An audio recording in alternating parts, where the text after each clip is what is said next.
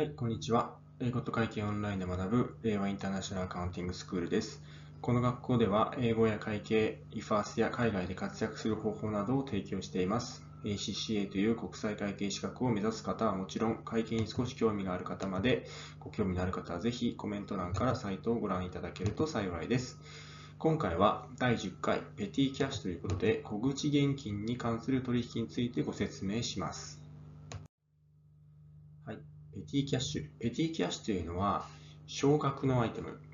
low value。item を買うために準備している現金のことです。この右側の写真のようなボックス、 petty cash tin、あるいは petty cash box にお金を入れて保管している会社が通常です。この小さなボックスを会社の金庫、 safe に入れるのが通常です。これらは、例えば、エンプロイー、従業員が使った経費を生産するとき、これをリインバースと言います。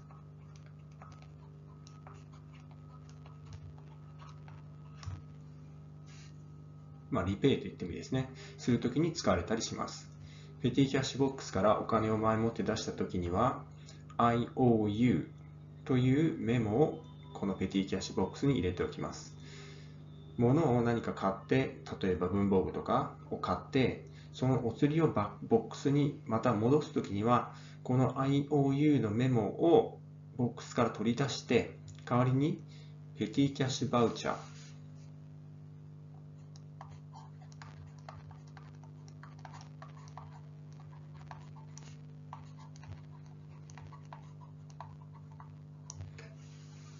というものを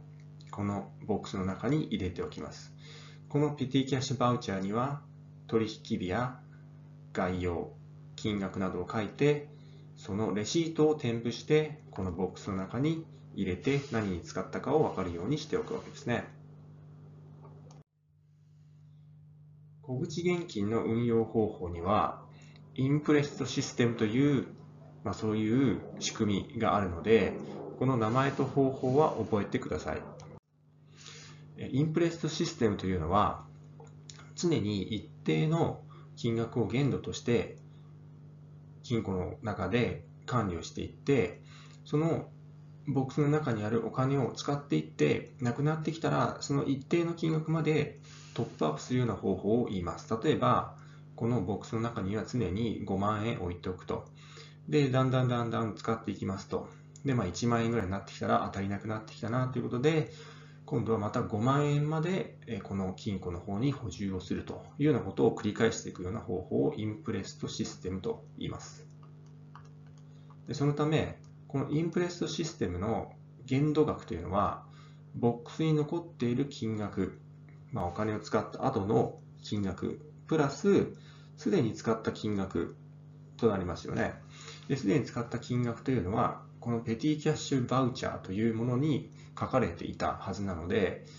このインプレスシステムの限度額というのは、金庫に残っている金額プラスペティキャッシュバウチャーの金額と一致するはずということになりますね。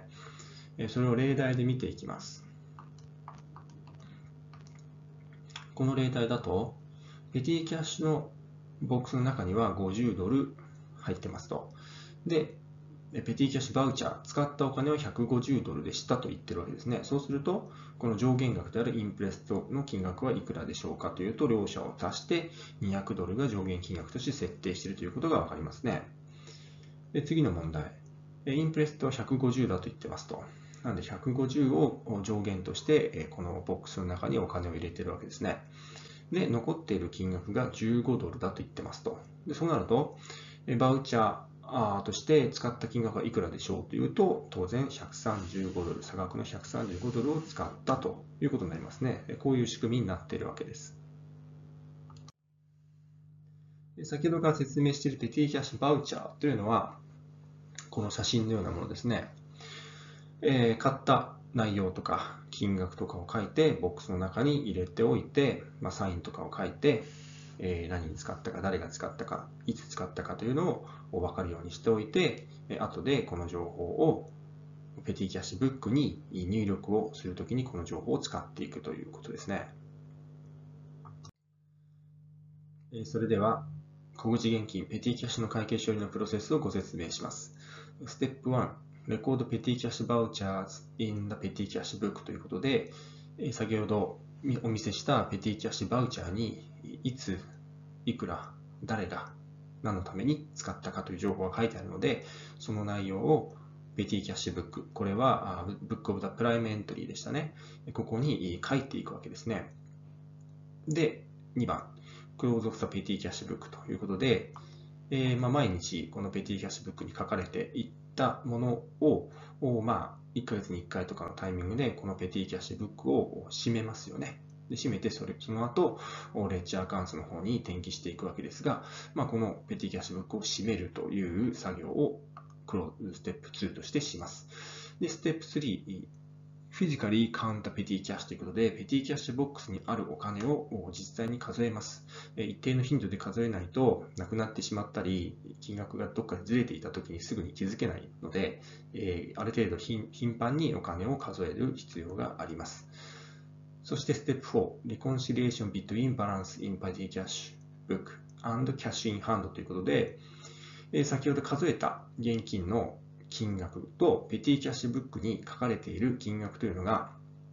果たして一致しているのかというのを見ないといけません。一致してないんだとしたら何かが、えー、おかしいということになりますね。それは後ほど説明します。で、ステップ5、リインバース the petty cash ティンということで、まあ、ある程度一定金額使ってしまってペティキャッシュの中には、まあ、インプレストの、金額に全然足りない金額になってしまっているので、その不足したお金をボックスに補充する、リインバースするということが必要になります。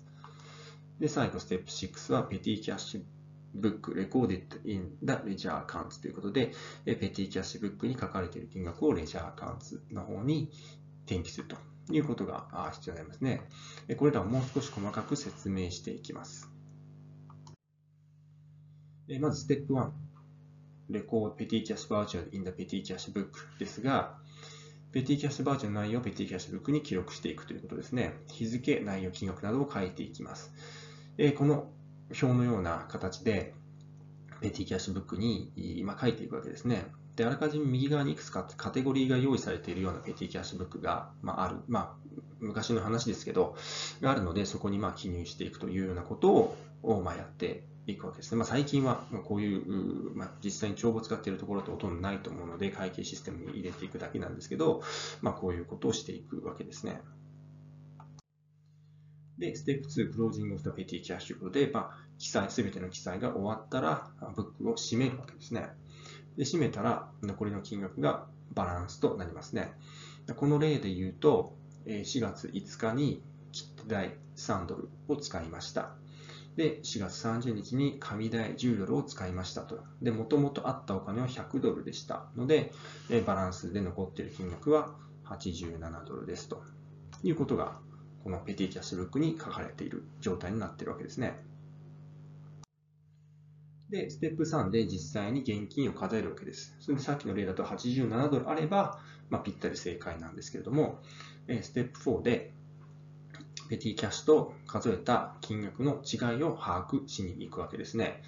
えー、ズレの理由としては、キャッシュのカウントを間違えてしまった場合ですね。次、ペティキャッシュの記載を、えペティキャッシュブックの記載を間違えてしまった場合、ペティキャッシュブックに記入するときに、なんか記入を間違えてしまった場合、まあ、これは直していけばいいわけですけど、で、次、ペティキャッシュブックにそもそも記載が漏れてしまった場合、オミッションされてしまった場合、まあ、これを記入すればいいわけですね。で、最後にセフト、現金がま盗まれてしまった場合などによって、えー、ま金額が合わないというようなことが起こり得るわけですね。まあ、こういう理由を見つけて、それに対して対処をしていく必要があるわけですね。で、ステップ5で、ペティキャッシュのボックスにお金を補充するということですよね。